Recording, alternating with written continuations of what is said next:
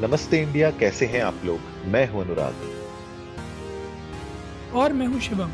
अगर आप हमें पहली बार सुन रहे हो तो स्वागत है। इस शो पर हम बात करते हैं हर उस खबर की जो इम्पैक्ट करती है आपकी और हमारी लाइफ। तो सब्सक्राइब का बटन दबाना ना भूलें और जुड़े रहें हमारे साथ हर रात 10:30 बजे नमस्ते इंडिया में। शिवम, आपका जो iPhone 13 है, आपको पता है कहाँ पे बना हुआ है? मेड इन कहाँ पर है? लिखा होता है ना इस पे? बिल्कुल लिखा होता है। देखिए जरा फटाक से, क्योंकि मैंने अभी अपना देखा फोन। लिखा होता है, बाहर लिखा होता है। देखिए अंदर लिखा होना चाहिए और आपके डब्बे में भी लिखा होना चाहिए। अंदर लिखा तो खुलेगा तो है नहीं भैया, ये खुलता तो है नहीं। पर जो iPhone 14 है, जो मेरा वाला है, उसका जो बॉक्स है iPhone 14 का, जो पैकेजिंग बॉक्स है, उसमें मेड इन इंडिया लिखा हुआ है बहुत सॉलिड बड़े अक्षरों से। मेड इन इंडिया, प्यारा है फोन गया। मिलिंद सोनल आएंगे अभी डांस करने के लिए। देखी है सारी दुनिया शाओमी से लेकर सैमसंग। तो अब ये जो मैंने पूछा क्यों ये आपसे, क्योंकि जब से आईफोन्स इंडिया में बनने लगे हैं जी, तब से कुछ तो थोड़ा बहुत डिस्काउंटिंग तो हुई है। ऐसा आपको मानते हो नहीं मानते?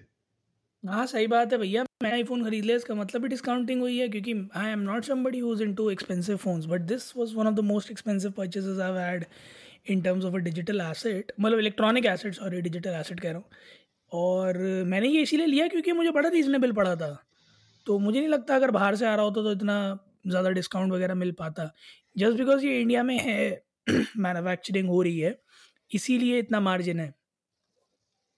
बिल्कुल। और मुझे लगता है कि जो हमारे फुंगसुक वांगडू जो थे, जब उन लोगों ने मेक इन इंडिया का जो बिल्कुल एक तरीके से क्या बोलते आगाज जो कर दिया था ना, बिल्कुल खोल के, कि भैया उन्होंने कहा था कि इंडिया को सपोर्ट किया जाए, तो मुझे लगता है कि वो जो पूरा सपोर्ट था, राइट, वो सपोर्ट कहीं ना कहीं इससे तो फायदा ये हो गया कि एप्पल जैसी कंपनी जो चाइना में अपने सारे प्रोडक्ट्स बना रही थी, उसने इंडिया में फैक्ट्री खोल दी, और उससे अब फायदा हो रहा है लोगों को, बिकॉज प्रोडक्ट्स अगर मतलब इतने ना भी अफोर्डेबल हुए हों, लेकिन एटलीस्ट उसकी एक्सेसिबिलिटी और एक तरीके से इंडिया में जॉब की बहुत अच्छी अपॉर्चुनिटीज खुल गई हैं। तो आज क्या है, मतलब आज हम क्यों बात कर रहे हैं इस चीज के बारे में? क्योंकि आज फॉक्सकॉन ने एयरपॉड्स का एक कॉन्ट्रैक्ट एप्पल का जीता है, और सूत्रों की माने तो इंडिया में एक बहुत बड़ा एयरपोर्ट का प्लांट तेलंगाना में लगाया जाएगा। बड़े से डब्ल्यू के नीचे अब इसका मतलब समझ रहे हैं आप दया कि 1 करोड़ 2 करोड़ नहीं 10 करोड़ मतलब it's gonna bring not just wealth and not just bring down the cost of airports, but also, जैसा आपने mention किया, a great deal of jobs in India. तो employment का जो पूरा इतने समय से हम सुनते आ रहे हैं, और अभी भी जिस इस बीमारी से क्योंकि निजात नहीं मिला, अनएम्प्लॉयमेंट नाम की, तो जो पूरा हुआ चल रहा है उससे थोड़ा सा रिलीफ मिलेगा। Of course apart from that एक बहुत अच्छी चीज़ और है अनुराग, कि slowly and gradually there are many countries which are accepting Indian rupee as their currency to deal in international trades. तो जिस तरह से रुपया डॉलर का मुकाबला इंटरनेशनल लेवल पे कर रहा है, आई एम डैम श्योर कि अगर कई सारी कंपनीज, जैसे जिस डायरेक्शन में हम जा रहे हैं, अगर मैन्युफैक्चरिंग प्लांट्स इंडिया में आ जाते हैं, तो वो दिन दूर नहीं है जहां हमारा इम्पोर्ट एक्सपोर्ट जो होगा वो प्रॉफिटेबल हो जाएगा हमारे लिए। हाँ, हमारे लिए हो जाएगा। और लोग जो यहाँ पे 200 मिलियन में फिर बात नहीं करेंगे, फिर बात करेंगे 2 लाख रुपयों के हिसाब से। बिल्कुल सही बात है। जो अभी तक 250 के USD की बातें होती हैं ना, दैट विल आराम से वो घूम जाएंगी कि 50 lakh. And it's I guess it's a dream for every Indian to see कि Atlassian या फिर Facebook अपनी वैकेंसी निकाले किसी भी रीजन के लिए, और जो सैलरी ब्रैकेट हो उसमें करेंसी इंडियन रुपी में लिखी हो। I guess that's one of the accomplishments every Indian wants to see.